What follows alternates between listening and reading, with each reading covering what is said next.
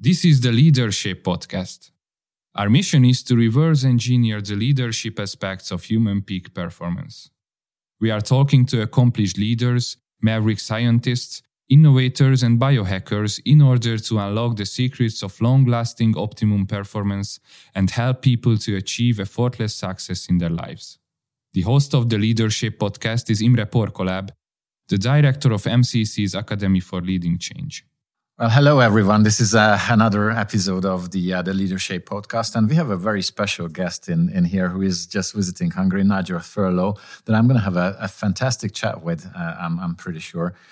Nigel is the uh, the former chief of Agile at Toyota, creator of the World Agility Forum, award-winning Scrum the Toyota way. And I could, I mean, this list could go on and on. I mean, executive coach, uh, you're working um, plenty of, of, of companies, stuff like that. If you had to, in, in, in three words, encapsulate of, of what you are doing, what, what would you say about yourself? Mm, that's difficult, Imre. It's great to be here. Thank you for having me. Um, uh, a disruptor, a problem solver. Maybe those are good enough words to start this conversation with. You're also a Forbes top 10 uh, rated author, and, and, and we're going to talk about the, uh, the book later on. Sure. But uh, why do you want to write another book? Uh, you know, these days when, when there is, you know, plenty of, of, of agile and, and, and scrum books. And, and what was the reason that, that, that you and your colleagues uh, decided to, to, to write this fantastic book, by the way? Thank you. And, and why is this, you think, different to, to, to, to the other books that are on the market? So, when I was at Toyota, I'd sort of spent some time developing what you mentioned, Scrum the Toyota Way, which was really a way to show that the agile sort of thinking and the lean thinking from the Toyota production system was actually symbiotic. And, and one's based on the other anyway. The roots of agile comes predominantly from the Toyota production system, but people were always seeing them as an either or, and I wanted to show them as symbiotic. And then as I started to sort of evolve my thinking and start to think, well, why are these things not working? What's missing? I started to realize there were lots of leadership books out there. You pick them up in the airport all day long and you throw them away when you get off the plane at the other end. Um, there were some books on teamwork, but most of that was team building, less of teamwork.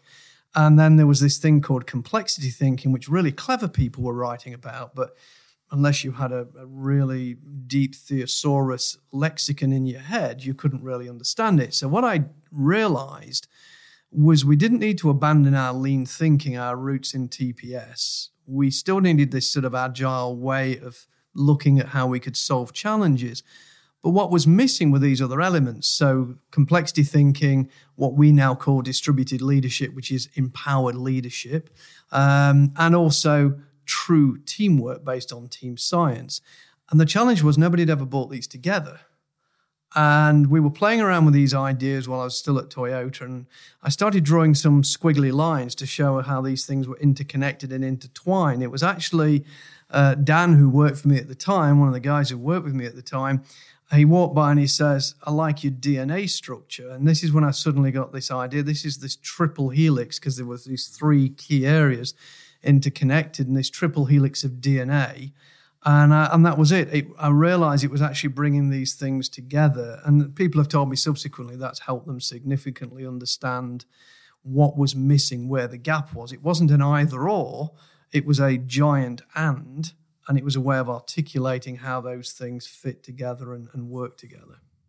Yeah, we're going to go back to the book later on, okay. and, and, and, we're going to dig deeper into complexity thinking. I'm pretty oh sure, but uh, let's let's just go back to the roots and, and and and let's just recall. You know, when when you were working with the Toyota production system, what what's the biggest takeaway, and, and what was it like? I don't know, a couple of years ago. I'm looking at you. I'm not sure if I am allowed to say numbers in here, but but you can share details about okay, how how did agile look, you know, 20 years ago, for example? Well, uh, well, f- first of all, in Toyota, it didn't look like anything in Toyota at the time. The Toyota production system, if you really want to look at the essence of it, I mean, there's a couple of aspects empowerment of the people who are doing the work, and we can talk more about that, but also its behaviors people always talk about copying Toyota or the tools of lean, and they always talk about things in reference of tools. They never actually think about the behaviors.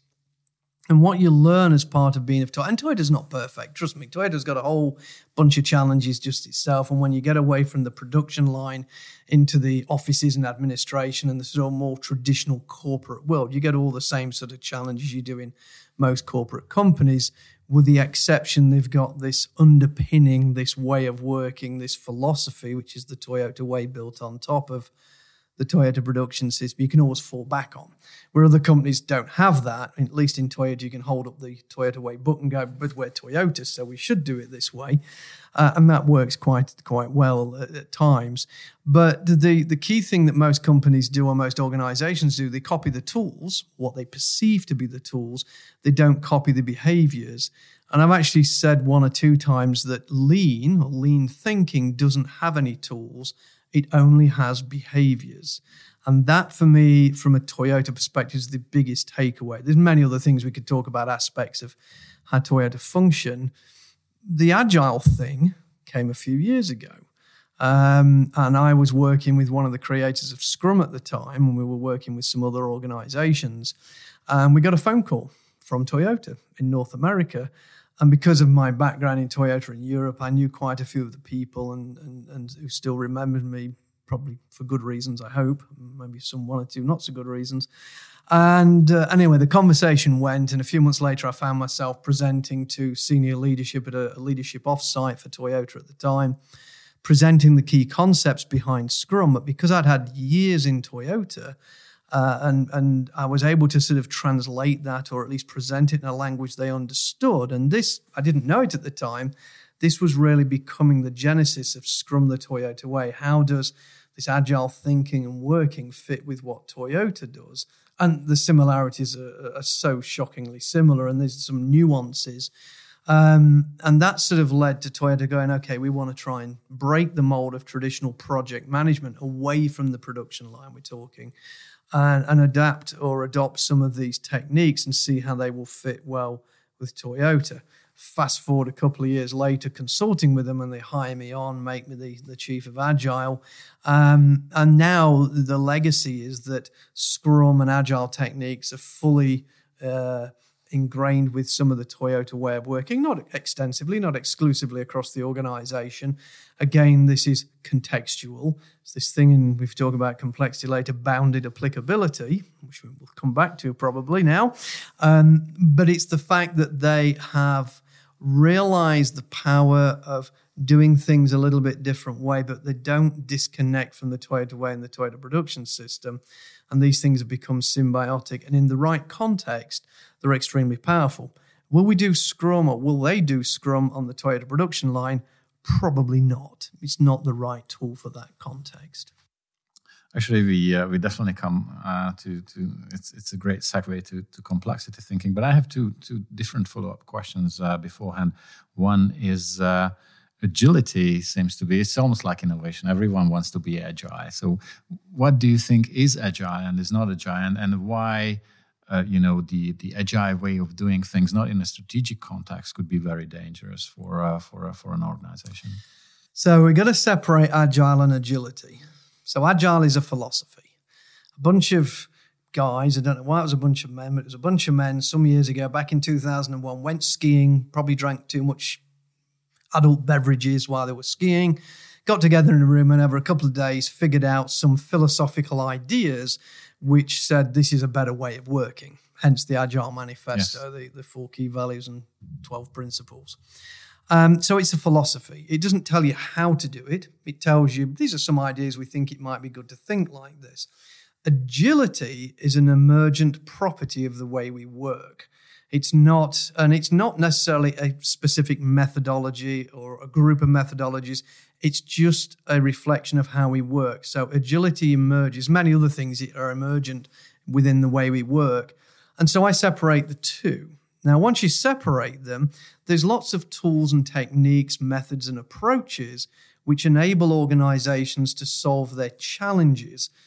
Most often, just how we work together and collaborate and communicate and solve problems together and then you get this idea of agility emerging within the organization. Doesn't mean the philosophy is wrong. There's some fantastic points in the Agile Manifesto, and they, they give us a guiding light. But most organizational tran- change, if you like. I hate the word transformation, but most organizational change starts with an alignment to some sort of philosophy, a shared mental model, a shared belief in something.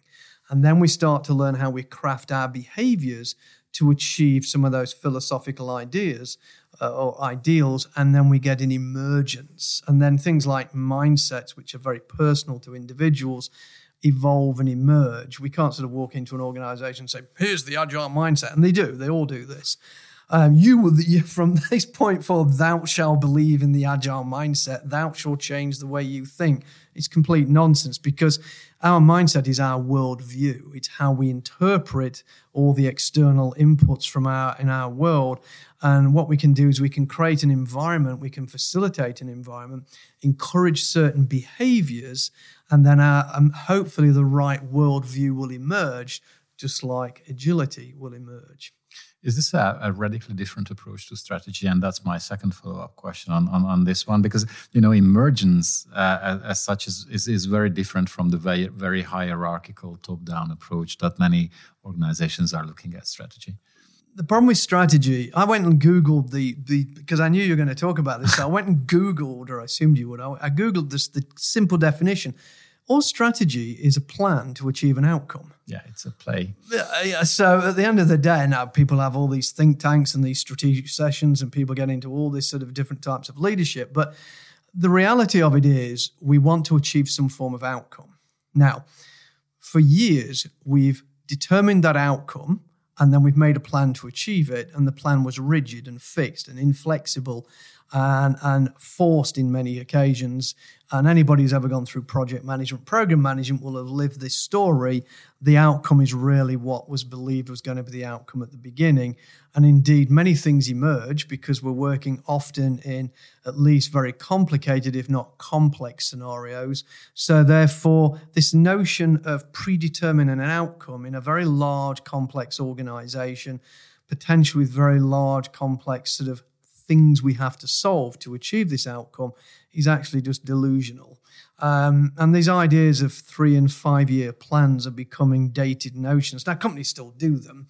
And, and there's nothing wrong with a roadmap saying we're going in this general direction. Hopefully, in five years, we'll be the number one, blah, blah, blah, in our, in our, in our sort of line of work. But to actually try and map out a detailed plan for more than a few weeks or a few months at best is is really fraught with lots of problems. So we can still have these objectives if we want to achieve, these outcomes, and people talk about the North Star or setting the true north, and Toyota have this idea of true north as well. But that changes. Just like the magnetic pole moves, so does your true north. So we set this direction, this roadmap, the direction we're going to go in.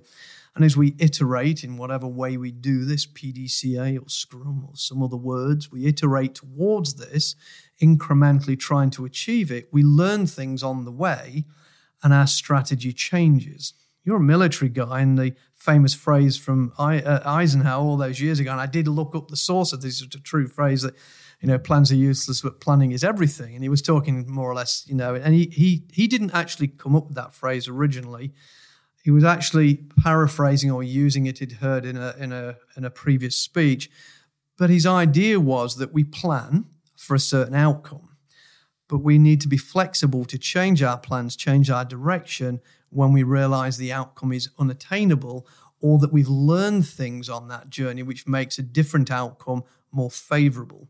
And that's the piece that companies are now trying to trying to bring in. And we use this phrase weak signal detection how do you know what you need to know before you need to know it?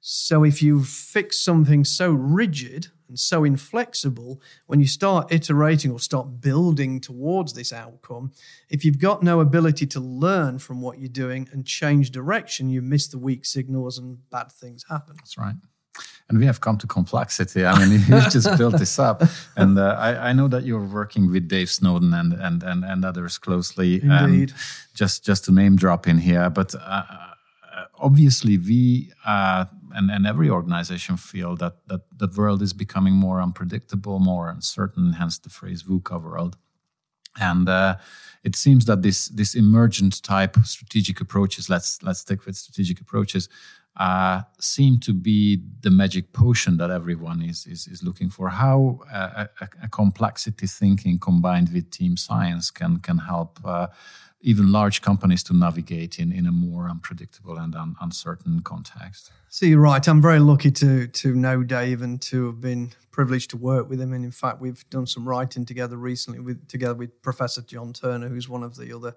people behind the work we've done, along with I'll give Brian Rivera a shout out while we're talking, just to be fair to include everybody. Um, but complexity thinking helps us to understand things that are not predictable, things that are not ordered, linear in the in, in linear causality. So the, the causality isn't linear, one thing following the other. So it helps us to understand the world that is less predictable, less ordered. Now I come from a lean Toyota manufacturing background, predominantly. I've done other things, but I have this as part of my DNA. So in that world, things we like things that are very linear, very predictable, very ordered, very leveled. We don't like high variation. We don't like unpredictability. Now that happens, but it's usually reasonably well controlled. But we have this world which is tremendously unpredictable at times, um, not only in world events and things like the pandemic and things of that nature, where we sort of extremely, and I'm sort of visualizing Dave's work in Cynefin now for the people who are listening, but um, we start off in this sort of world of this abject confusion and this state of aporia. And then we sort of drop into sort of a chaotic state where we really don't know what to do. And when we're confused, we just have no idea. We get into chaos. We then start to realize that we need to do something and just see what happens, just act in some way. And then gradually, as we start to use sense making capabilities and other tools to try and understand the landscape we're in, we start to get a little bit more management of the problem we're in. And then we're into this complex world. Now, the challenge with, with complexity, again, from my lean thinking background, there's no simple root cause analysis. There's no five why analysis, a nice single root cause, fix that, few countermeasures, and we're good to go, which is my lean world. And so we start to need to understand these tools and these techniques, and this agile and scrum sort of world sort of fits somewhere in between these two areas in this sort of what's known as a liminal area, liminal zone. Um, and they can help us when things become a little bit more unpredictable. We need to do a little bit more experimentation because we're in the complex world, we're looking for safe to fail experiments. We want to probe and sense and respond if to we use, have time for that. If we have the time for that, we use the words, uh, uh, words even. If we don't have the time, maybe we're in chaos and we're just acting and hoping for the best and seeing what happens. Yeah. Um, so that gives us some of those techniques, but there are other techniques in there from the sense making world. Things like actually talking to people and listening to them and getting their stories and their narratives and understanding what they mean and giving them ways to express themselves in a very psychologically safe way, which gives meaning to their experiences over time so we can understand how to act differently and to make sense of the world we're in. These are techniques that all organizations should learn because the best weak signal detection array are the people within that organization and even those informal networks beyond the boundaries of the, the direct employees of the organ members of the organization. And and this is crucially important because people are making strategy plans predictions outcomes or whatever but they don't truly understand the landscape. And so there are things that if they better understood the landscape by sensing the humans then make better decisions, better, better planning. Exactly. Yeah. So that's where complexity thinking starts to think, at least from my perspective, which is where I'm more focused on organizational design and organizational chaos and trying to help commercial, predominantly commercial corporate organizations feel their way in a better way and, and plan more effectively and execute more effectively. You travel very, very extensively, and and what do you think? What are the uh, the, the, best leadership practices today that that you know a, leader can strive for in order to be better able to to solve these problems. And and do you have any good examples that you can share for example with with, with, with? Well, as we're recording this in, in Hungary at the time, there is one company I've been working with, and I can tell you that their understanding that they've developed of what it means to lead differently with these different practices, be it complexity thinking or more empowerment, which is this distributed leadership sort of focus that we have from the work we've done, but also to understand what this truly means and how to plan better has actually been exceptional. I, I'm, I'm truly privileged to have worked with them recently.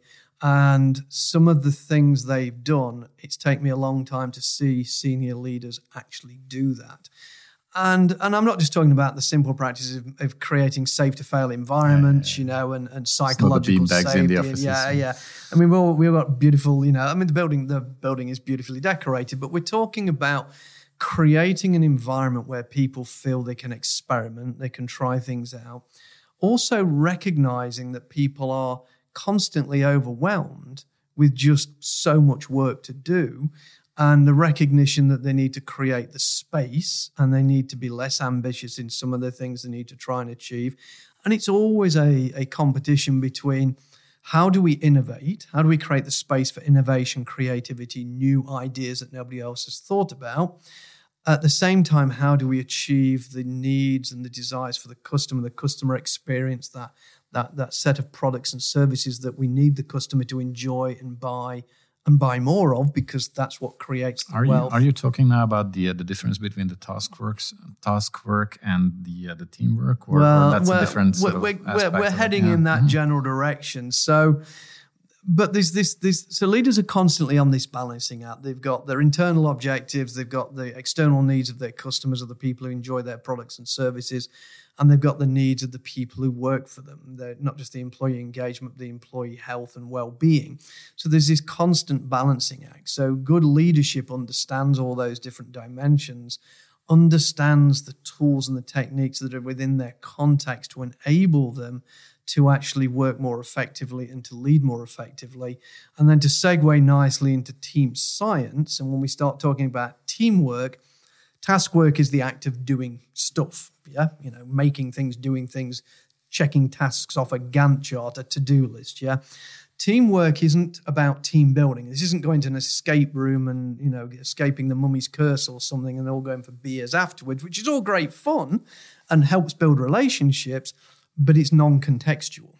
So, how do we find a way to train teams within the context that they're in day to day, in that environment, which causes them to behave and work in certain different ways? And I'm talking about collaboration, communication, conflict resolution, the understanding of shared direction, shared mental models, the understanding of what our abilities are, which we call shared cognitions, and this type of thing.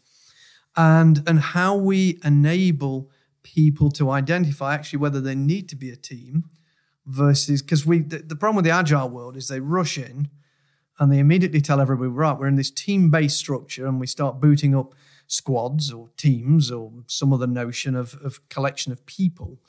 But they don't actually understand the work they do. They don't actually examine the work they do and they don't determine whether a team is the appropriate approach.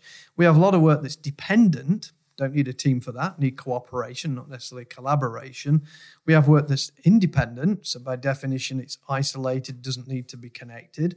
And we have work that's interdependent, which is where we need the collaboration, where the people must work together.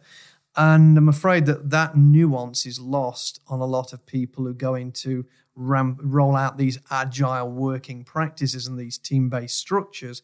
And actually, they use the wrong tools in the wrong context and people naturally get confused and stressed. The other side of it, from back to the leadership side, where the, this is where we get the intersection between the leadership and the team science, is that these leaders need to work together and learn teaming skills. Uh, and quite often, most of the problems in organizations I go in to look at and to try and solve are actually nothing to do with methodologies. Teaching them Scrum or some agile technique or some other technique isn't actually going to help them. What they need to do is actually learn to collaborate and communicate more effectively because the problems within the organization are normally in these siloed boundaries between different parts of the organization. And we need people to communicate horizontally across them. And just because we go teach them how to do Scrum or use a Kanban board or something, yeah, doesn't solve that problem. It's just never going to solve that challenge. And the, sort of the highest level of, of, of, team collaboration that I've seen is, is I call it group flow. Mm-hmm. And and we have come to, to, to Flow, which you're the CEO of the Flow Consortium. So what does Flow really mean to you and, and, and why did you pick this name? Well, I guess because everybody else had picked all the other names and we thought that flow was the next thing. And, and I can guarantee you'll see all sorts of nonsense like flow masters and flow guides and all sorts of other nonsense coming out in the next few years. We looked at various aspects of flow. And, and of course, I'm in Hungary, so we've got Mihaly Csikszentmihalyi, and I hope I pronounced that correctly That's after correct, lots yes. of practice. And so the construct uh, that he came up with about psychological flow, which most sports people know about being in the zone, which is how do we keep people in a, in a high state of awareness without apathy or boredom, but also without fear and keep them in that zone. And so sports teams are aware of that. And if you see your elite sports people who are, whether it's racing drivers or, or people who run or whatever they do, you see them, they get into that zone when everything else fades away. So the first thing is how do we get people into that zone within the working context or in the organizational context? Then we looked at constructal law from Adrian Bejan, and we start. He starts to view everything as a, a living system, a flow system, whether it's a river, a human, or something else. Biological But organization. yeah, whatever. So you, you start, and then we start to look at the social construct, which is very closely aligned to uh, Mihaly's work in, in in sort of you know being in the zone. And more recently, we're looking at constructal law. Um, there's a, a new paper out, uh, sorry, of constructor theory. So we've got the, the new paper out based on constructor theory. Uh, and that's given us even more clues and more work we've done on information theory and about information being the key to life and the flow of information being absolutely critical, not just in our own existence, but in how we build, run, and establish organizations and, and within everything that we rely on and that we need. sustainability eh, things, Our like yeah, mm-hmm. exactly. And so the concept of flow, and I make very clear, flow is a construct. It's not a methodology. It's not a framework, although some people will create such nonsense. The flow system is a system of learning and understanding. It was never meant to be a prescriptive framework or methodology of any description. So it's there to help people understand these different constructs and to choose what works in their context. But for me, flow really truly is about how we create and sustain our uh, very our very existence and all the research and the science that my colleague Professor Turner has spent mm, eons studying and researching to help drive some of the work we're doing is taking us closer and closer to that. And one of the key phrases I learned recently is energy follows information. And so, and this part of the paper we wrote recently with Dave Snowden. And so, what we're trying to do is reduce the cost of energy by improving the flow of information, whether that's in a personal construct, whether it's in a social, an organizational, greater construct. And so, that's where a lot of the work is now heading. And, and I think Mihaly had it right in his work in, in Hungary. And I think that, you know, these various different experts that have talked about flow had it right. And we're gradually understanding more about this. And I think this is also a universal construct that doesn't rely on a specific methodology, a, spe- a specific tool or framework to achieve. It's just a construct. And if we can use what works in our own context, and the flow system helps guide some of that, it's not exclusive, it helps guide some of that, then I think we'll actually achieve greater things. And I think organizations need to move away from prescriptions, just like we can't have five year plans. We don't need big consultancy models to tell us how to actually function. What we need to do is understand the world within which we live in, the sense making, yeah, the environment we're in, and find ways to improve that. and on how to make interventions and and that's that's just great because i mean the, the book when I, I was reading it and, and I had to reread it several times. Yeah, I apologize for that. It's I not have- meant to be bedtime I have- reading. yeah, because I mean this is one of the most comprehensive sort of I don't know navigational tool maybe in this this VUCA world that I I, I have ever picked up. Uh, and uh, for for those listeners who are who are curious, this is going to be published in Hungarian very soon. So I are, really hope so. we are we are all, all very excited about that, and and, and hopefully we can welcome you back for uh, for a book launch Indeed. event later on. Uh, but I'm sure that you are thinking about you know a follow up things as well, not just papers, but maybe books as well. Can you you know just give share share some details about where where this is headed? So when Nigel finishes writing the small sections on lean thinking to complement the massive work that Professor Turner's done on the other elements, the flow system playbook will be out sometime in the next three or four months. The playbook isn't. I'll be. I'll confess to your listeners, the playbook is a bit of a clickbait because the playbook is not a prescription, but it's a guide. It's first of all, it's designed as a learning guide. John's put a lot of work. Professor Turner's put a lot of work into making it a something that can be used as a self-study guide so beyond the heavier academic book that you mentioned a moment ago the original book this book will help people learn a little bit deeper and there's a lot of exercises there's worksheets there's going to be qr codes to download uh, assets from the website we're tying it in very much with what the work that Dave Snowden's doing with some new uh, sense making kits he's releasing, and you'll see a little bit about that coming out in the near in the near future. He's launching those imminently, so we're going to create complementary and these little hexagons just for people to visualize these little hexy kits or kits of hexagon shapes which you can interconnect and interlock to find different patterns that might work within your context. So a really great visualization tool. Dave's tentatively calling it estuarine mapping. Wow. So look for that. Um, look for that when it when it comes out very very near future. And he'll be speaking in the Netherlands uh, in a couple of weeks' time, same day as I am when we're talking about flow. But so the playbook will come. The playbook then will also be a practitioner's guide. So all the tools and techniques we think could be useful in various contexts, there will be the how-to guides. How do I use them? If I want to do Wardley mapping from Simon Wardley's work, what does that actually mean? Why would I use it? How would I use it? And how could I apply it? If they want to learn some of the sense making techniques that were developed by Dave with the Cynefin companies that's now known, that type of information will be in the playbook. So that that we think will be a significantly uh, good contribution or a partner to the original book but it'll be also, as I say, this self study guide with lots of materials to help people apply and understand these techniques without the deep academic background or the deep dive. Later in the year, hopefully by late fall, late autumn, we are working on a collaborative book with Dave Snowden. So, Professor Turner, myself, Dave Snowden, which I can't tell you too much about, but it will be decision making in complexity. Okay.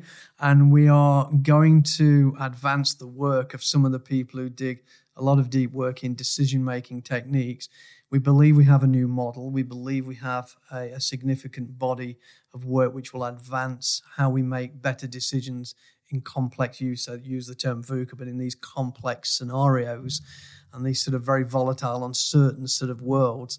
Uh, and so we're hoping that will be out by about the autumn, so I don't know, September, Octoberish time uh, later this year. So that's my writing duties for this year. Wow, that's that's plenty. Especially that I know that you're doing plenty enough, you know, of, of, of consulting and other things on, on, on the side as well.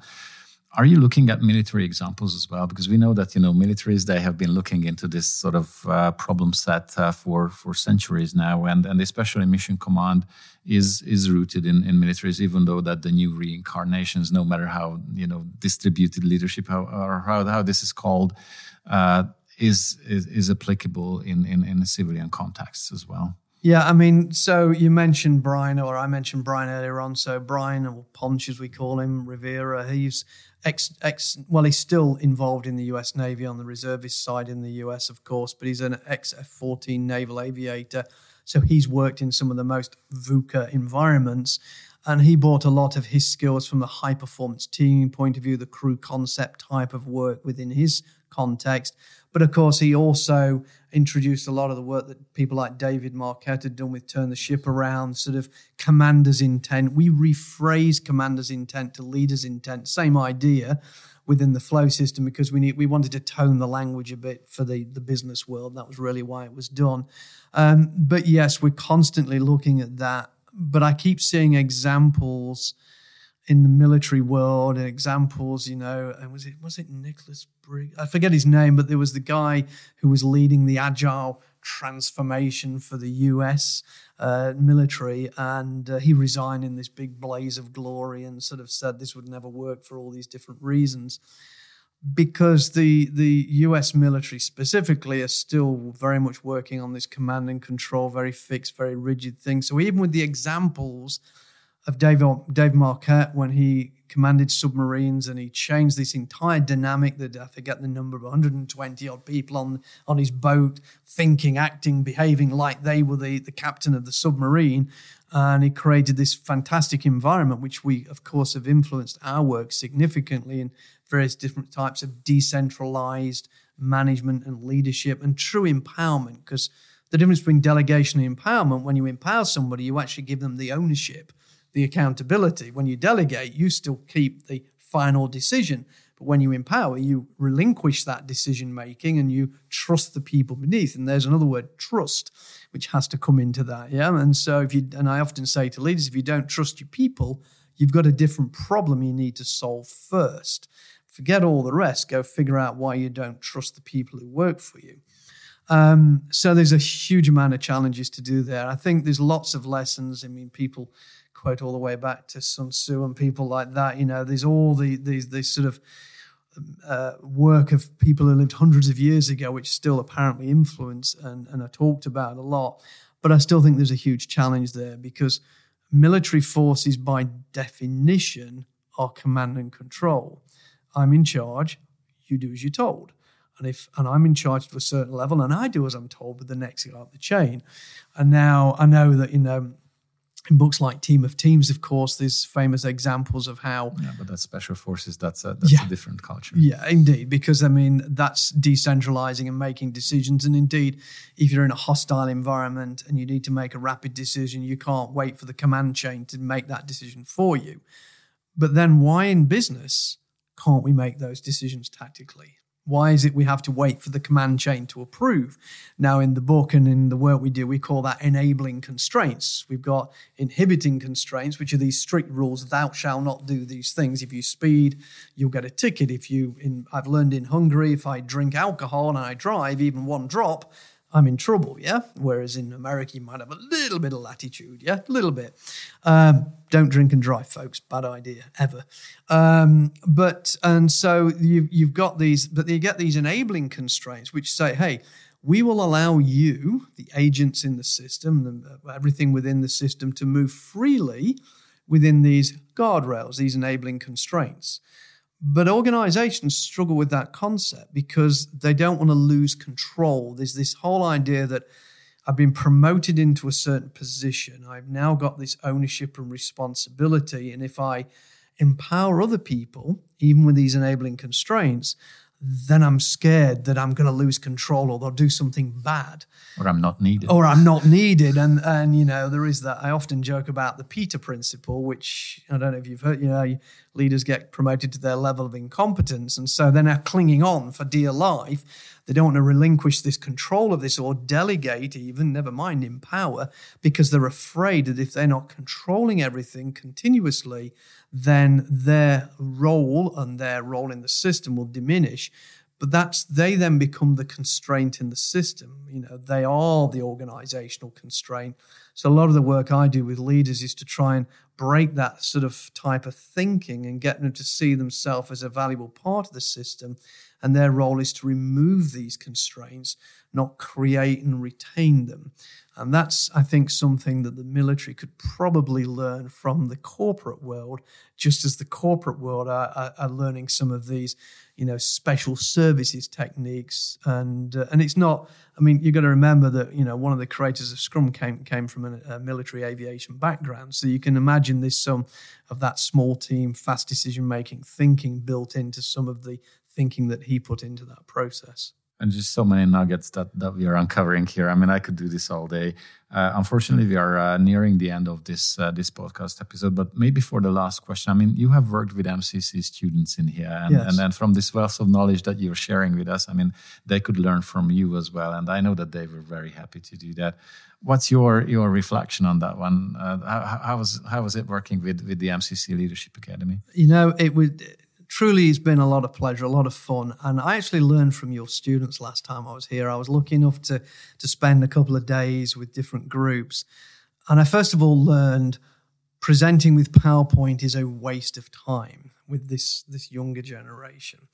They want to be, whilst I still think there's a need for them to learn the theory and the, and the understand the why behind what we're doing, they're much better suited to experimenting, to trying things out, to being challenged to actually do rather than just listen or you know learn parrot fashion rote learning from slides. And so i had to actually adapt what i was doing with them and i told them at the time and i got a great deal a, a much greater response.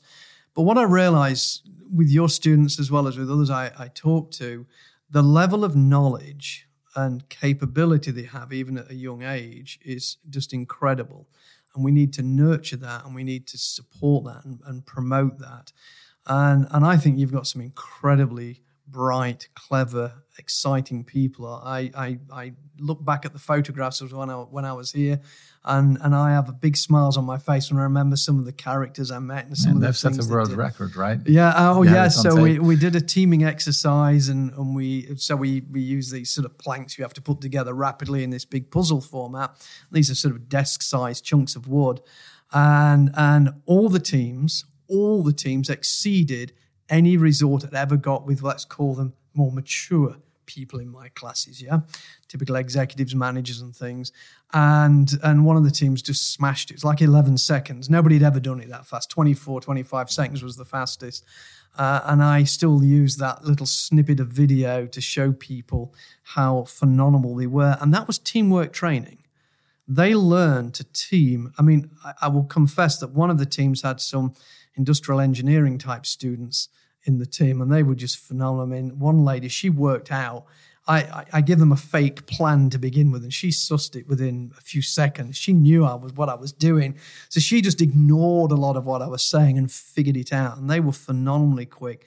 But the interactions, the communication, the collaboration there, the problem solving was phenomenal. And if we can take that and implant that into the organizations that we coach and support and we train, then the future might be a bit brighter. My very last question would have been, you know, what's your message to the uh, to this young generation? But you already answered that. So, uh, thank you very much, Nigel, for uh, for being here with us on the Leadership Podcast, and uh, we hope that uh, we, we can welcome you back, and then you can spend some more time with MCC and in Hungary as well. Absolute pleasure. Thank you for having me.